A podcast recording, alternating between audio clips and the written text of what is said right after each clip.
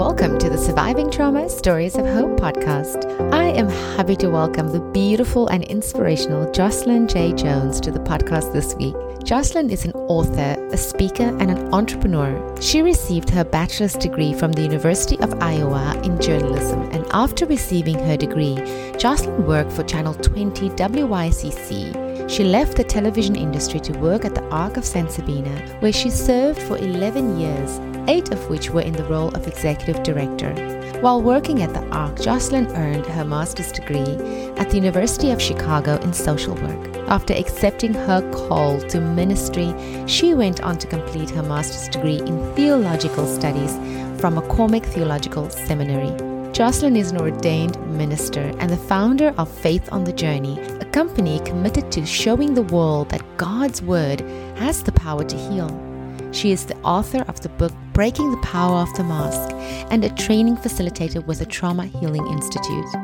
In this podcast episode, we talk about how to help traumatized communities, how to keep the faith, how to release dark emotions by practicing forgiveness, and how her organization, Faith on the Journey, helps churches and lay leaders become more trauma informed. It was an honor to have Jocelyn on the podcast, and I had such a great time with her. Thank you to my listeners for joining me on this journey.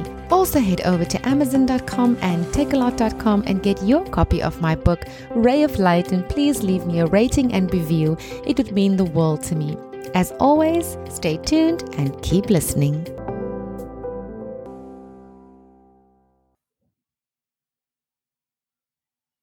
Hello, Jocelyn. Welcome to the podcast. It's so nice to have you here. How are you doing? I'm wonderful, Marlene. Thank you for having me on the show today. It's my pleasure. I am such a fan of the work that you do. So I am really, really happy that today you have come to share some of your wisdom with me and the listeners. Thank you. We're in this work together. Why don't you kick us off and just give us a little bit of background Sure. So I grew up in a suburb outside of Chicago and I went away to school uh, to study journalism and was excited to start a career in TV. But eventually I felt God nudging me to work in the community. And I joined a church on the south side of Chicago. And I was so involved there that they invited me to work there at their youth center in the violence prevention department.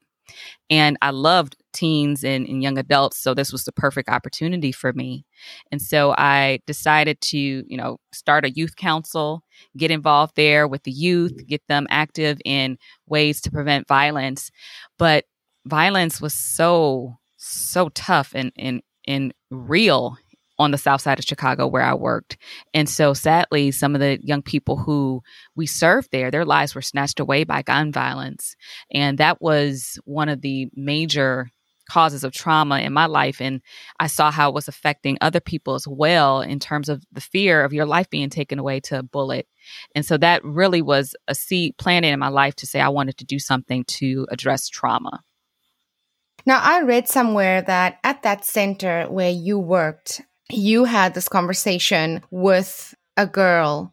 If I think about it, if you grow up in a, a, community where gun violence is an everyday event, you become desensitized to it. So tell us about that conversation and what was surprising for you about that. Yeah, I remember that like yesterday. I was connecting with one of our uh, young adults. She was a teenager still. She was at our youth center, very involved. And she lost a friend to gun violence probably the week before and i was asking her i'm like okay well how you doing with all this? I'm so sorry about your loss. And and i noticed she looked numb. It was like as if she was not fazed. And and i i told her i'm like you know it's okay for you to cry. And she said miss jocelyn if i cried every time i lost someone to gun violence i'd be crying all the time. I have no more tears left to give. And in that moment, that really wrecked me. I said to myself, my God, when has gun violence become normal? When in fact, that can never be normal. But for these young adults and youth and people who live in certain communities, it is something that happens all the time. And as you said, because of the fact that this is something that's happened regularly, is a, a trauma response to become numb to things that are happening. Mm-hmm. So then my question is how within a community do we even start to address something like this? Because this is traumatic experience on a larger scale. Yeah, it, that's a layered question, Marlene, because mm. there's there's no one way to address this. I think for that young woman who I was speaking of just a moment ago, one of the things I try to do for her is to encourage her to use her voice in her life to try to fight against what is happening in our community. I think one thing that we must do when we're in situations like that is to not just turn a blind eye to it, pretend that it's not happening or just say, oh, well, this is how it's going to be, because then things will never change. But one thing that I've learned in working in this field, not only with youth, but parents who've lost their children to gun violence, is that you can actually leverage your anger around the violence that's taking place and say, you know what, I'm going to fight against this. We're going to create programs to make a difference in our community. We're going to work with young people to give them jobs, to give them other opportunities so they don't have to pick up a gun.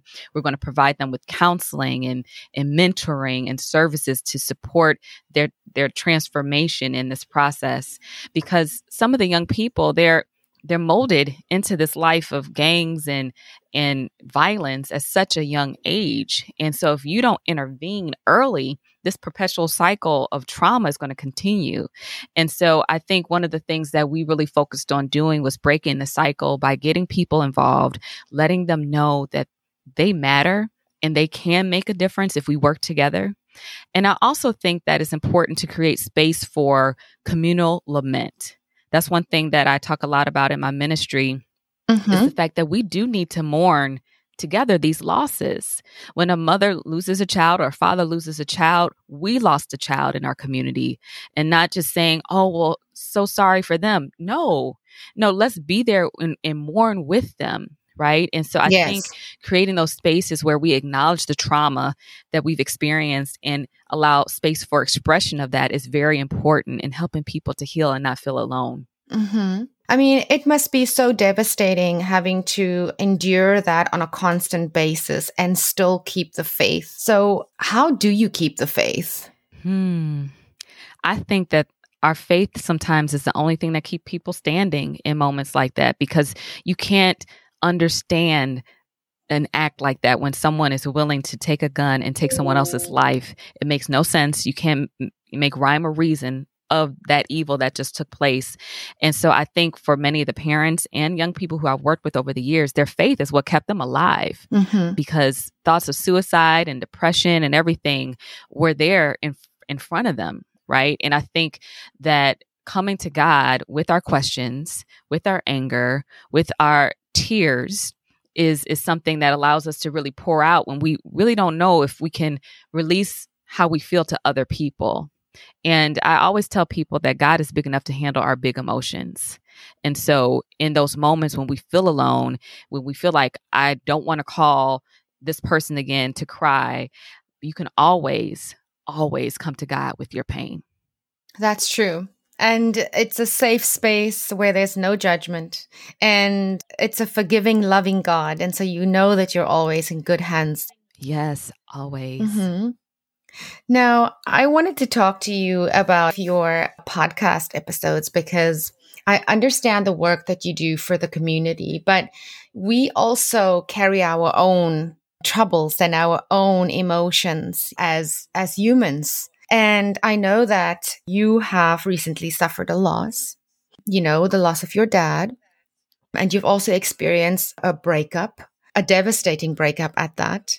And those things are never easy. I think about these instigating events mm-hmm. that lead us to have these traumatic mm-hmm. experiences mm-hmm. like this breakup and the loss of a, of a loved one. What would you say were some of the things that you relied on during that time to work through your emotions and process that trauma? Very good question, Marlene.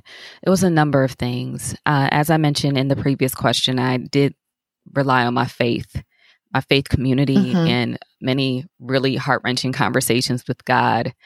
uh, to pull me out of depression because I was on my way there. And so uh, my prayer time was key. Me putting myself in the word, reading scriptures was one of the steps I took. But I would be remiss if I did not share how much I relied on my support system, my pastor, my friends.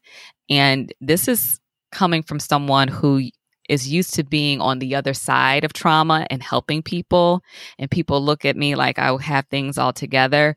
And when I tell you, when certain things hit you, it doesn't matter what your name is, what your credentials are, it can knock you on your face. Yeah. When trauma comes at your front door or grief comes at your front door and you need to take your own advice if you're in a role of serving others and be on the receiving end. And so I had to reach out to friends and thankfully because I was very honest and transparent about how much I was hurting, people consistently checked checked up on me as well. Mm-hmm. Now the the one thing I will say for my grief because it was two losses back to back, complicated things and you have to grieve each loss separately you know on its own yeah. right and so for me there were moments in which my grief for my father was slightly delayed but when it hit me it hit me and it was very unexpected i was literally walking into my gym after being gone from the gym for a year due to a number of personal challenges. And as soon as I walked into this familiar space and I saw some of my old friends, it was like the grief was just making a run for it and it just exploded out of me. And I was just crying uncontrollably. And I'm like, oh my gosh, these people are going to be looking at me like, what is wrong with her? Why is she crying? Because we just said hello. Yes. But it wasn't the hello. it was like, it was for me, it was like a safe space for the grief to just come out. Mm-hmm. And so I was crying that whole day. And I didn't realize I was crying the whole day because it was the day before my dad's birthday and our body remembers our subconscious remembers so even though i wasn't trying to focus on the fact that my dad's birthday is tomorrow and this is my first birthday without him mm-hmm. my body was like girl you grieving and you're going to deal with this grief now and so for me i had to give myself grace and understand that people are kind and it's okay to cry in front of other people because you are hurting yes. and in the tears that's where healing takes place absolutely yeah and uncried tears can cause so much pain within our bodies. And so tears are the, one of the best forms of healing. Mm-hmm. Yeah. I've listened to your podcast. I confess I am a fan. and so I I love how vulnerable you are on the podcast. And I love that through your vulnerability, you know, you also provide guidance and support for the listeners. I am someone that in my life I have struggled with the unwillingness to forgive. And the longer I left it, the more it ran my life. So, what advice do you have for the listeners who are struggling to forgive? Yeah, forgiveness is a tough one because it's an act of obedience, but it also is something that is such a process and is not based on the person being right or, or wrong. Follow me here. Mm. I think sometimes when we make the decision to forgive someone, we feel as if, oh, well, that is as if they're me saying that it's okay for what they did. Mm-hmm. No, no, it's not. like, Definitely not. Sometimes what they did was foul and we, we need to be able to name that they sinned against us, that they hurt us, what they did yeah. was wrong. But the act of forgiveness is releasing, releasing your right to take revenge against that person, releasing them from the prison that you're holding them in in your mind, and and just in letting God deal with mm-hmm. them. You know, like this is one of those things where I think about so many times in my life, I've been on the other side of needing forgiveness because I've wronged someone. Sometimes I wronged them inten- unintentionally. You know, it was just out of my ignorance that mm-hmm. I did mm-hmm. something against them. Sometimes I was in my flesh and I just did something just bogus, as people yeah. used to say, right, to them to to harm them, and I needed forgiveness. You know, because while we're here on earth, we're going to mess up sometimes. And I think about how if the forgiveness from someone else or let's talk about forgiveness from God. If it was contingent on me, you know, being in right stead all the time, then we'd be in a messed up world. For, forgiveness doesn't work like that um, in terms of people always being in a place where they are right right back in standing with you. And I'm, I'm hoping that I'm I'm making sense in what I'm describing, mm-hmm. but I will say that sometimes we're looking for a, an apology from a person who we're asking for forgiveness or who we are feeling like we need to forgive. And that person might not be in a place where they are ready to give an apology. They're willing to give an apology. They might think that they're right, mm-hmm. even though you know that they might be wrong. And so, again, at some point, we just have to make that decision to forgive. And it, it is something that is very difficult to do. It's a process, especially for those deep wounds. Mm-hmm. Sometimes you might think you forgave them and then something comes back up that triggers. Mm-hmm. But I've learned that I, I try to give myself grace in those moments and say that you know, I have to make the decision to forgive them again today mm-hmm. and release them to God because it's not my responsibility to hold that person in a mental prison because of what they did to me. Yeah. Once you get to a place where you can sort of distance yourself and look at it, find the place for whatever that is in your past, it's such a freeing feeling not to be attached to it anymore. And I think that's also what you're saying. You're saying that, you know, that release, it also sets yes. yourself free. That's beautiful. Yes, it really does. It is a gift uh, that God gives to us as well as a benefit of forgiving because you don't want someone renting space for free in your mind because you're not willing to forgive them. And you know, you always hear people talk about that saying when you don't forgive someone is as if you are drinking poison expecting it to hurt the person that harmed you. And it, it really is is eating you up. Mm-hmm. And so releasing that person is a huge part that benefits them and you in the process. It doesn't mean, however, that that person doesn't face consequences or are not held accountable for their actions sometimes when someone does something like, for example, gun violence or sexual abuse or domestic violence, you can take steps and actions to hold them accountable for their behavior. But it goes beyond just them having a punishment, if you will, because someone can be locked up in jail for what they did to you, but you can still hold them in your mind because you have not forgiven them, right? And so making that decision over and over and over again is is one that we have to do when we we decide to forgive. Yeah. And like you say, it's a process, but it's so freeing when you get there. And you can. You can get yes, there. Yes, for sure. I want to talk about your business, the faith on the journey do you want to share with us where did the idea come from to start this business? Yeah. So, one thing that I've struggled with over the years is embracing life as a journey. I'm a recovering perfectionist.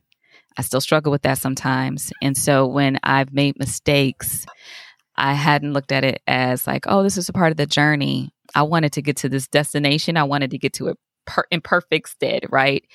And right over the years, because of the fact I struggle with perfectionism, I dealt with a lot of shame.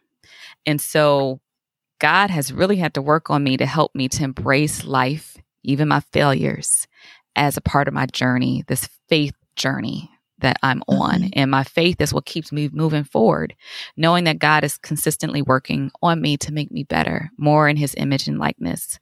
And so faith on the journey is just that it's encouraging people on this journey of faith and initially, I just wanted to start a blog and a podcast to tell stories to encourage people when they're going through difficult seasons in life. And I realized as I was writing testimonies of people uh, who were dealing with challenges that they were really dealing with trauma and they were dealing with a lot of grief and loss. And so over mm-hmm. time, I said, okay, I need to start doing something as a service to help people who've dealt with trauma. And I came across trauma healing groups, which was started by the Trauma Healing Institute. And that's essentially Bible studies that help people to heal from trauma. And we cover subjects like forgiveness and grief and loss and, and what are wounds of the heart? How do trauma affect you? And because it's in such an intimate setting, and we do it online actually, we're able to connect with people across the country who've also had stories of trauma and grief but we're able to sit with each other in our pain and walk with one another as we process, as we share, as we find hope and healing in a sacred and safe community. And so mm-hmm. I started doing those healing groups a couple years ago, and they were extremely effective. But as you are aware, sometimes we need one on one support And so I decided I wanted to add a counseling component where individuals can get one on one counseling from a Christian counselor who can also walk with them to help them process some of those difficult moments in their lives. And I'm not just talking about moments in the present.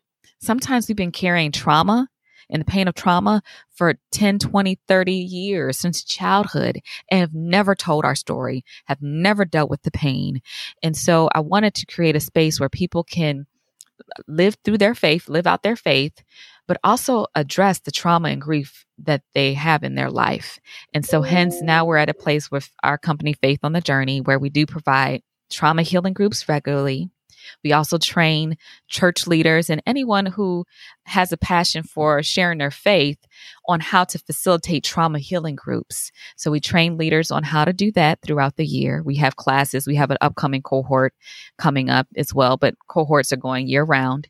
And then we also um, have a team of Christian counselors who are eager to walk alongside of people. That's fantastic. That's amazing work. Support and healing in community is so important when we had a traumatic experience because one thing that trauma does is it makes you feel very alone, makes you feel isolated, and it makes you feel disconnected from the world. And granted that in those initial days, initial months, probably you don't want to hear about someone else's experience because you know we, we still processing our own experience at that stage. But i'm so glad that this work that you're doing is available for when there is that opening when people do become willing to search for help that the help is available. And i find that healing in community is incredibly helpful because it gives us a different perspective. Yes, a hundred percent. Healing, as you mentioned, happens in community, and you're right. We we don't want to carry this burden of trauma alone, and so I, I appreciate everything that yeah. you just shared. So, when you say that you're dealing with the communities, is there a specific demographic? I know you worked with the youth previously. What is the demographic that you deal with? So we currently only serve adults, so 18 or older. However, in a couple years, I do hope to expand to youth. Uh, but we serve individuals all over the country because our practice okay. is virtual. So, irrespective of what type of trauma you have dealt with or what type of grief you are carrying, our counselors are essentially equipped to help you. They specialize in Bible based trauma informed care. So essentially, that is they're trauma informed, mm-hmm. but they they approach counseling from a Christian worldview. And so um, we, we serve people throughout the country. Awesome. So I was looking at your website and this caught my eye. You say that trauma is an uninvited guest. I'm a cancer survivor and I think of my cancer as an uninvited guest. and so I agree with you. And then you say that has impacted every member of your congregation. Unfortunately, pastors do not have the capacity to provide the counseling and the support to all the members of the church, right? So you mentioned that you work with the churches and that you do train them in to become more trauma informed churches. So what does that practically look like in a church? Because like you say, I mean, the congregations are big and the pastors cannot serve all of that. Do you sort of only train or do you also come alongside and provide ministry to the parishioners? So, what we do, we equip the lay leaders of the church to be able to be trauma informed and to form a trauma inf- informed ministry, if they like. A trauma healing ministry is what I call it. And so the initial step is mm-hmm. just for us to connect with the church leadership, whether it's an associate pastor or the pastor or a lay leader, and say, hey, what do you currently have set up in your church? Some churches have a grief ministry, some of them have a mental health ministry, but we want to make sure that you have something that specifically deals with trauma. And we ask that the church identify at least two members of their congregation to send through an initial training where we walk them through a trauma healing group experience. And then we provide them with some tools, a curriculum in which they can take that back to their church and implement it right away. At a minimum, if they decide that they don't want to start an actual healing group ministry, they'll at least have the basic core principles, methods to be able to sit with people who experience trauma. Because as you're probably aware, sometimes churches perpetuate further trauma because they're not trauma informed. And so this cur- curriculum yeah. helps churches and lay leaders to be able to know how to navigate and support those who experience trauma. We also support churches by encouraging them to have their referral list in place. So we work with them to say, okay, when someone comes through your door and they're a domestic violence survivor and they're ready to transition from a domestic violence situation, that's not when you want to first think about, okay, who's a referral partner that we can send them to. No, you want to have that information together now for any domestic violence mm-hmm. situation, sexual violence situation. Who can you send them to for counseling? Because I can tell you one thing the pastor can't do it all. So Mm-hmm. There's external resources that the pastor can leverage, national organizations as well as local organizations that can really sit with people and help them navigate those crisis moments. The pastor is only meant to provide some initial pastoral counseling, but they're not, unless they're dual degreed, they're not licensed professionals. They're not someone who specializes in trauma. So you want to be able to refer them to someone who can properly provide them with that care. And so essentially to your question, we we look at where the church is at, try to integrate this program and some other resources into their everyday life so they can really have an environment that that provides healing to those who are there. Mm-hmm. Excellent work. Your book. Your book is called Breaking the Power of the Mask and I love the cover and I also also love the subtitle of your book Discover Healing freedom and joy on your journey with God. I thought that was just so apt and so perfect for the journey following a traumatic experience. And I love the cover and the way that you know the you know you you pull that mask away and you see you see behind the mask the shame you see the unwillingness to forgive you see all of those dark emotions written on the person and those are the things that that we hide. And i am so guilty of this jocelyn so guilty of building you know f- a fake life in order to um, to hide uh, all the pain inside. And i think so many people in in the world either suppress their emotions um, shut that door in their mind refuse to go uh, anywhere near that door and then build these pretend lives where none of those emotions are essentially processed and, and dealt with and so pulling back that mask is so important. So I'm so happy that you write that you wrote this book. Um, please tell us bit more. Sure. I think you did a great summary for that. Thank you. Yes, it's, it's really just touching on how we have been raised. Our culture enforces this idea of us wearing a mask to hide our pain. And so, unfortunately, as you were saying, we don't know how to deal with the pain. We run from the pain, we suppress the pain, we bury it in the backyard, we pretend that we're okay. And we have a lot of people pretending that they're okay when they're not. I, you know, we think about our culture in the States where people ask you, How you doing? And, you know, you, you're supposed to say fine, but imagine if someone said, I'm not doing well. Well, people probably would still walk right by them because people don't know how to deal with pain. And so my book is really focused on helping people to realize at some point in your life, you have to remove this mask of strength that you wear where you pretend that things are okay and and actually say, you know what? I'm I'm not okay. That that loss that I experienced years ago, mm-hmm. that trauma that I dealt with when I was six years old, but I was told to keep it a secret, those things have been impacting my life. And until I remove the mask of pretending, and actually deal with what took place there, I will never heal. And so this book is about encouraging people to recognize they have a mask, find safe spaces. That's crucial. Safe spaces to remove the mask so you won't experience further harm. And then once you remove the mask, talk about the process of beginning your healing journey. And I say beginning intentionally because it is a process, a journey towards healing. But if you surround yourself with the right people, the right support with God, eventually you'll find joy and hope again on your journey. And so that's what this book is about. And so tell me, where can we find your book and where can we follow along? Sure. You can go to Amazon uh, to find the book. It's called Breaking the Power of the Mask. Or uh, if you want to, you can go to my personal website. That's breakingthemask.com and you'll be able to find different formats of the book there. Okay, excellent. I'll also link it in the show notes so that the listeners can find it quite easily. Do you have any last words of inspiration that you can leave the listeners with today? I just want to share with someone if you're really in a dark season right now, that just hold on. It will not always stay dark. There's hope. There's help available. There's people who are willing to get down in the dirt with you. But as we're talking about with the mask, you have to allow people to see you vulnerable. Uh, you don't have to go through life pretending that you're okay when you're not. Reach out, get help. There's no shame. Listen to this grief counselor here, Jocelyn, when I'm telling you there's no shame in needing help because we all need it.